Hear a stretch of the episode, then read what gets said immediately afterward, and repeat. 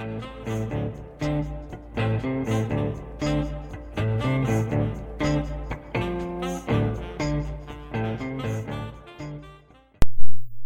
לכולם, אתם מאזינים למה נחקר, אני מירב בן יצחק ונמצאת איתי היום דניאל חן שובל, היי דניאל, מה קורה? הכל בסדר, מה שלומך? מעולה, תודה, אז uh, תציגי את עצמך. אז אני דניאל ואני דוקטורנטית במעבדה של פרופסור אהרון ולר פה בבר אילן. אני עשיתי בעצם גם את התזה אצלו ועכשיו אני ממשיכה לדוקטורט שמיד אני אדבר עליו קצת. פה נמצאת במסלול תחת מחלקת פסיכולוגיה שנקרא קר"ם בקיצור או קוגניציה רגש ומוח. זה מעין מסלול שמשלב את הנפש עם ביולוגיה, זאת אומרת שאנחנו חוקרים למעשה כל מיני מחלות נפש דווקא מההיבט הפיזיולוגי, מההיבט הביולוגי, ומנסים לאתר כל מיני סממנים ביולוגיים ואולי גם לטפל בהפרעות נפש דרך הביולוגיה, דרך כל מיני תרופות שניתנות. ומה בדיוק את חוקרת?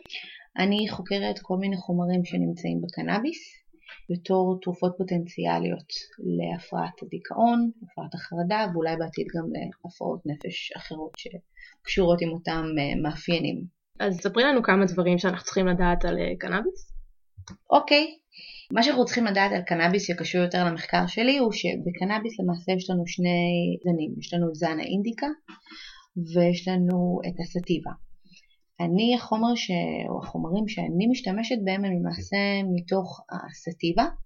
ספציפית השם של החומר הראשי שאני חוקרת אותו נקרא CBD, אה, שזה נקרא קנבידיול לא בקיצור, הוא בעצם חומר שהוא פעיל אבל שהוא לא פסיכואקטיבי וכשאני אומרת שהוא לא פסיכואקטיבי זאת אומרת שהוא לא גורם לאיזה שהם הפרעות פסיכוטיות או לאיזה שהם תופעות לוואי שמקושרות הרבה פעמים או נוטים לקשר דווקא ל-THC, לחומר השני שנמצא בתוך הקנאביס.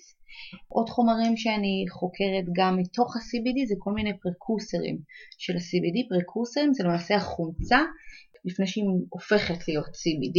הסיבה שאני חוקרת בעצם גם את החומרים האחרים היא שיש יחסית לא מעט מחקרים על CBD, אבל הפרקוסרים של ה-CBD זה משהו שהוא יחסית חדש ונחקר בהפרעות האלה וזה משהו שהוא יותר פוטנטי.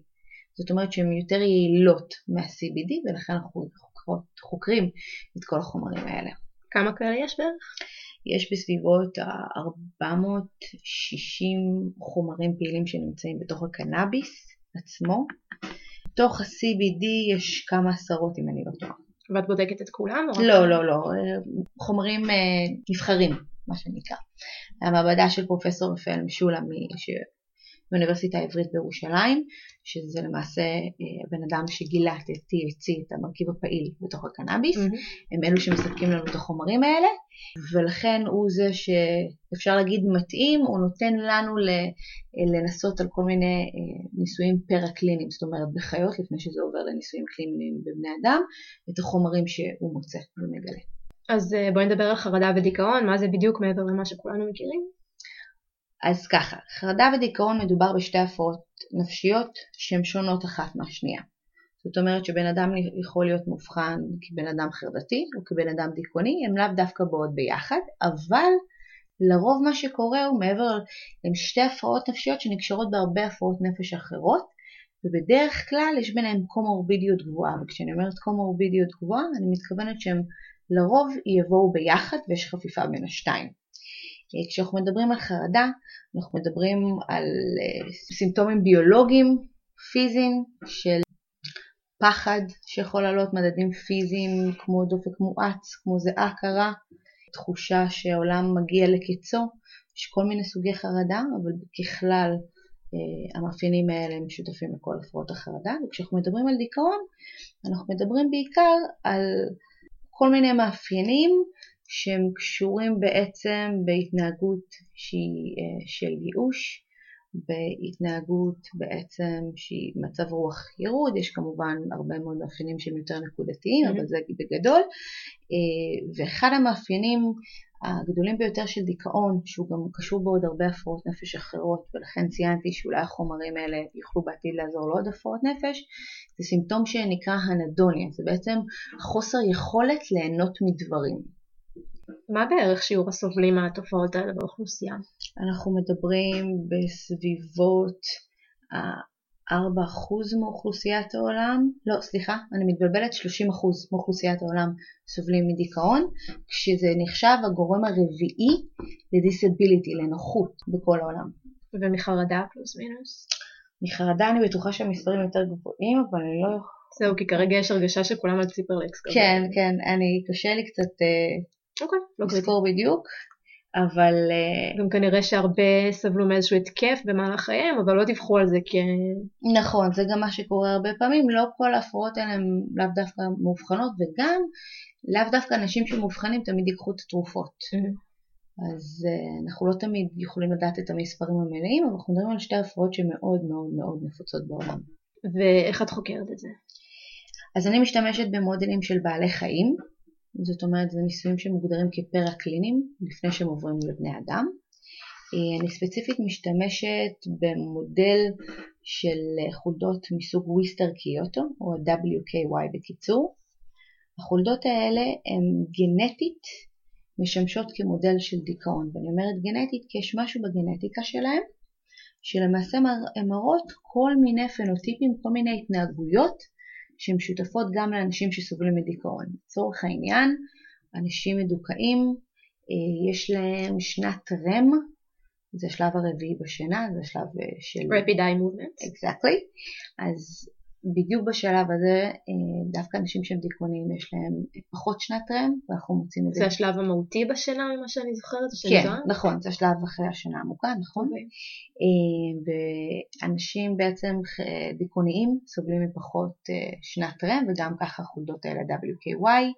החולדות האלה בכל מיני מבחנים התנהגותיים שבודקים כל מיני פנוטיפים של דיכאון כמו לצורך העניין יש איזשהו מבחן מפורסם שבהם הן הולכות בין זרועות פתוחות לזרועות סגורות, זה נקרא מבוך מוגבל, elevated plasmaze, אנחנו רואים שהן מאוד נכנסות כל הזמן לזרועות הסגורות, מפחדות ללכת לזרועות הפתוחות, זה מראות גם חרדה. Okay. אוקיי. או לדוגמה משהו נוסף שהן מראות מבין עוד כמה וכמה התנהגויות, יש מבחן שנקרא סאחרין פרפרנס טסט, או העדפת סחרין, שבהם נותנים להם למעשה תמיסה שהיא מתוקה לעומת תמיסת מים ובודקים כמה הם אוהבים את המתוק. בחיי הרגילה, חיות הביקורת שבהם אני משתמשת, אחוז העדפת סחרין שלהם עומד על בסביבות ה-70, זאת אומרת שיש להם העדפה דווקא לתמיסה המתוקה. אוקיי. החיות האלה הדיכאוניות יש להם משהו בסביבות בין 50 ל-60 אחוז העדפה. זה איזשהו סממן שנותן לנו אה, הערכה שהן בעצם סובלות מהאנדוניה, הן לא בעצם נהנות מהתמיסה mm. המתוקה כמו הביקורת שלהן. אז בעצם יש לך חולדות שאת לא צריכה להתערב להן בכלל בגנטיקה, נכון. הן באות מוכנות לנושא שאת חוקרת ואת נכון. עובדת איתן, אז מה בדיוק את עושה איתן חוץ מהמבחנים האלה? אז כרגע אנחנו סיימנו את השלב בעצם ההתנהגותי בחיות האלה ומה שאנחנו עכשיו נרצה להמשיך איתו הלאה אה, זה השלב הביולוגי שאני אספר עליו בסוף. אה, מבחינה התנהגותית מה שאני עושה אני למעשה נותנת להם את החומרים אה, של ה-CBD ופרקוסרים שלו, של ה כמו שהסברתי. אחרי שאני נותנת להם את זה בצורה אקוטית, זאת אומרת פעם אחת, ובצורה אוראלית, זאת אומרת שאני נותנת להם את זה דרך המזון, אני באה למעשה ומטפטפת להם את זה על תבליט האוכל שלהם, ואז הם מקבלים את זה דרך הקיבה, ומשם זה עובר למחזור הדם שלהם. אחרי שעתיים אני בעצם עושה להם כל מיני מבחנים התנהגותיים בשביל לבדוק את המדדים שאני רוצה. אז uh, לדוגמה המבחנים שעד כה עשיתי להם, עשיתי להם מבחן שנקרא 4 swim test או מבחן uh, שחייה בכפייה שנקרא, למעשה אנחנו מכניסים אותם אחרי שהן מקבלות את החומר, כמובן שיש חיות שלא מקבלות את החומר ויש עוד זן ביקורת שהן נחשבות בעצם כנורמליות שלא סובלות משום התנהגות דיכאונית או חרדתית, שלהם אני גם נותנת את החומר או לא נותנת בכלל, בשביל לעשות איזושהי השוואה רחבה של מה קורה.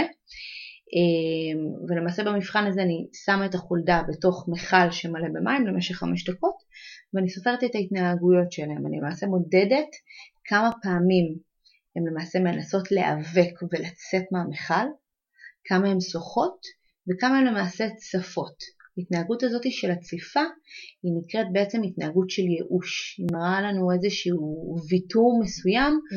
שמזכיר כמו התנהגות ייאוש שאנחנו רואים אצל בן אדם שהוא דיכאוני. כן, הם לא טורחים בכלל לנסות. בדיוק. אמ, אז למעשה מה שאני מצפה במבחן הזה זה שהחיות האלה הדיכאוניות שקיבלו את החומר, הם יצופו פחות זמן, הם אפילו ינסו להיאבק קצת יותר או לסחוט יותר, כאילו יראו ממש שהם לא, לא, לא מיואשים, כמו חיה רגילה שלא קיבלה את החומר. אה, זה מהמבחן הזה.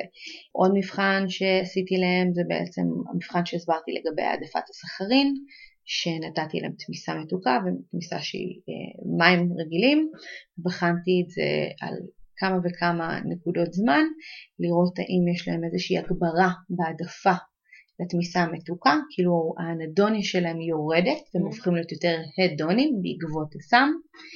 ועוד מבחן שאנחנו אמורים לעשות אותו גם, זה מבחן בעצם של האופנפילד, זה מבחן שבו למעשה אנחנו נותנים לחולדה להסתובב בתוך קופסה, אנחנו רואים כמה זמן היא נמצאת בסנטר, במרכז, וכמה זמן היא נמצאת בפינות. ברגע שהיא נמצאת יותר בפינות, זה אומר שהיא יותר חרדתית, שהיא mm. יותר פוחדת. ויש לכם עניין של לבדוק את זה לאורך זמן? זאת אומרת, כל חיה לפני אתם קודם כל בודקים את הביצועים שלה ואז נותנים את החומר ובודקים? אז השלב הראשון באמת של הניסויים שעשיתי עד עכשיו, אני כרגע בשנה הראשונה של הדוקטורט ולכן זה ניסויים שבאו איתי בעצם מהתזה. ועכשיו השלב הבא יהיה באמת לבחון את זה בצורה כרונית, זאת אומרת נתתי להם את זה אקוטית, ראיתי לפי התוצאות שיש פה איזשהו אלמנט שה-CBD כן יכול להיות פוטנטי או כן יכול לעזור להם ולהפחיד את ההתנהגויות האלה של הדיכאון והחרדה. והשלב הבא הוא בעצם לתת את זה בצורה שהיא כרונית בכרונית אני מדברת על משהו בין שבועיים לשלושה, לתת את זה יום יום פעם אחת. כמובן שאם אני נותנת את זה בצורה כרונית זה מאפשר לי גם לרדת במינון שאני נותנת להם. כי אקוטית אני צריכה מינון קצת יותר גבוה בשביל לגרום לאיזה שהן תוצאות. Mm. ברגע שאני נותנת את זה בצורה כרונית אני יכולה אפילו לרדת במינון ולעשות אותו קצת יותר נמוך ואולי למנוע איזה שהן תופעות לוואי אם יש, אנחנו עדיין לא במקום שאנחנו חוקרים את התופעות לוואי, אבל אם יש בעצם הירידה במינון היא מורידה לנו גם את הסיכון לתופעות לוואי ואחרי שניתן להם את זה בצורה כרונית, לא רק שנבצע שוב פעם כל מיני מבחנים התנהגותיים, אנחנו גם נוכל לחקור את זה בצורה ביולוגית. זאת אומרת לקחת את המוחות שלהם, לבדוק את זה, אה, לבדוק מבחינה לצורך העניין. אה, אנחנו יודעים היום שהפרעת הדיכאון מקושרת לתאי המיקרוגליה. מיקרוגליה זה תאים של תמך בגוף האדם, ב... לא בגוף האדם, סליחה, ספציפית במוח, תאים שנותנים תמיכה לנוירונים, אנחנו יודעים שהיום הפרעת הדיכאון היא מקושרת לירידה במספר תאי המיקרוגליה, זאת אומרת שמחלת הדיכאון מופיעה גם בתור איזה משהו, איזושהי פגיעה במערכת החיסונית, שאנחנו רואים אותה מתבטאת דרך תאי המיקרוגליה. אז לצורך העניין השלב הבא יהיה, אם אני, אחרי שאני אתן לחיות האלה את החומר הזה בצורה שהיא כרונית, יהיה לבדוק את התאי מיקרוגליה ולראות האם חל איזשהו שינוי. כמובן שאני הייתי מצפה בעצם לראות עלייה בתאים ולא ירידה בתאים. Okay. זאת אומרת שכביכול החיות פחות מדוכאות. עוד מדדים שאפשר לקחת הם בעצם מהדם, אפשר, אה, שוב אני הולכת לכיוון של מערכת חיסון כי זה משהו שמאוד מעניין אותי, אה, יש כל מיני מרכיבים, כל מיני חומרים של מערכת החיסון שנקראים ציטוקינים, mm-hmm. שהם בעצם יכולים לגרום לתהליכים שהם או אנטי-אינפלמטוריים, שהם מדכאים בעצם דלקות בגוף, mm-hmm. או פרו-אינפלמטוריים, דווקא מעלים את הסיכוי לדלקות בגוף. אז הייתי רוצה לבחון בעצם דרך הדם את הציטוקינים שמשתייכים לקבוצה האנטי-אינפלמטורית, אלה שמדכאים את התהליך של הדלקות בגוף, כדי לראות האם איפשהו, בגלל הרי שאנחנו יודעים שדיכאון מקושר לציטוקינים מקושר למערכת החיסון, אז אולי בעצם יהיה לנו דווקא ירידה בציטוקינים אם אני נותנת להם אה, את החומרים שנמצאים בתוך הקנאביס לחולדות. אוקיי, okay. ובגלל שאמרת קיבה ואני מהתחום אז אני חייבת לדחוף גם את המייקרוביום? Uh, כן, כן, זה עלה לא פעם ולא פעמיים, בגלל שהמעבדה שלנו היא קצת פחות uh, עוסקת בזה, mm-hmm. אז מדובר בשיתופי פעולה, יש לנו כבר מישהו על הכוונת, אני רוצה קצת אה, להגיד את שמו. Okay. אוקיי. אמ, זה משהו שאם הוא יתאפשר, זה משהו שעלה כבר, זה משהו שאם הוא יתאפשר, הוא יתאפשר בשלב קצת יותר מאוחר. כאילו יש לנו כמה צעדים לצעוד בדרך הזאתי, אבל ללא ספק זה אחד המקומות שכן היינו רוצים אה, ללכת לשם, בייחוד כי עדיין לא ידוע אם אני נותנת לצורך העניין לחיה, גם אם זה דרך הקיבה או גם אם זה דרך הדם, או, או, או אם אני נותנת לסאב ליגואן, כאילו מתחת ללשון, mm-hmm. עדיין לא ידעו בדיוק כמה מגיע למחזור הדם. אנחנו יודעים שמגיע, אם לצורך העניין אני אתן לחולדה 30 מיליגרם פר קילוגרם של CBD, אני יודעת שהחומר מגיע למחזור הדם, אני לא יכולה עדיין להגיד לך כמה ממנו מגיע. אז זה גם איזשהו סט של מבחנים וניסויים שאנחנו צריכים לעשות, שנקודה יפה שם תהיה באמת לבחון את זה דרך הקיבה ודרך מיקרוביום ולראות מה קורה שם. אוקיי. אה, יש משהו שכבר הספקתם לעשות או שזה עדיין... הספקנו לעשות, אני אגיד לך את האמת, בצורה נפרדת אבל לא משולבת. זאת אומרת שעד כה אה, אנחנו יודעים את ה-CBD עשינו את ההתנהגותי כמו שסיפרתי, וכפרויקט צדדי לצורך העניין לא ידעו עדיין, ה-WKY מאופיינים בהרבה מאוד דברים של דיכאון וחרדה, אה, אבל עוד איזה פרויקט צדדי שעשיתי היה בעצם לאפיין את מספר המיקרוגליה שיש ב-WKY. בתור איזשהו שלב ראשון, לפני שאני ניגשת לתת להם את זה באופן אה, כרוני אוקיי. ולבדוק, אני צריכה לדעת את הרמות baseline שלהם, זאת אומרת את הרמות ההתחלתיות של מה קורה מבחינת אה, מיקרוגליה. כמובן ההשערה היא שאם אנחנו יודעים שיש מיקרוגליה קשור להפרעת הדיכאון ויש לנו פחות מיקרוגליה, אוקיי? כי בעצם הדיכאון יוצר איזשהי אה, אתגר חיסוני אצל בני אדם, אז אם אני יודעת ש-WKY הם חיות שמדוכאות, אז אני, אני בעצם אשאר שיש להם פחות תאים כאלה, ובאמת הלכתי אה, ועשיתי כל מיני תהליכים היסטולוגיים, בדקנו בתוך הפרויקט הזה, בעצם לקחנו את הפרי-פרונטל קורטקס ואת ההיפוקמפוס, שזה שני מקומות שאנחנו מקשרים את זה בעצם גם לדיכאון אה, וגם לתאי המיקרוגליה, וכרגע הספקנו את החלק של ההיפוקמפוס וראינו שבאמת חיות ה-WKY בהשוואה לקבוצת ביקורת שהיא נורמטיבית, יש להם פחות תאי מיקרוגליה בדיינטי ג'ירוס, זה הרכס המשונן, זה איזשהו אזור בתוך ההיפוקמפוס, בשני הצדדים ובשניהם ביחד. אז זה איזשהו משהו ביולוגי שכבר עשינו.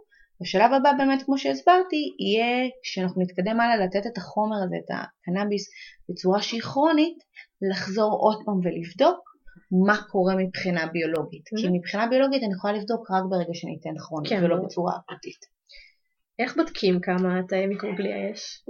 אז מה שאנחנו עושים, אנחנו למעשה מתחילים בתהליך של פרפוזיה מבחינת החיות, שזה אומר לנקות את כל הדם שיש במוח, כדי שנוכל לראות את הרקמות בצורה יותר נקייה ויפה.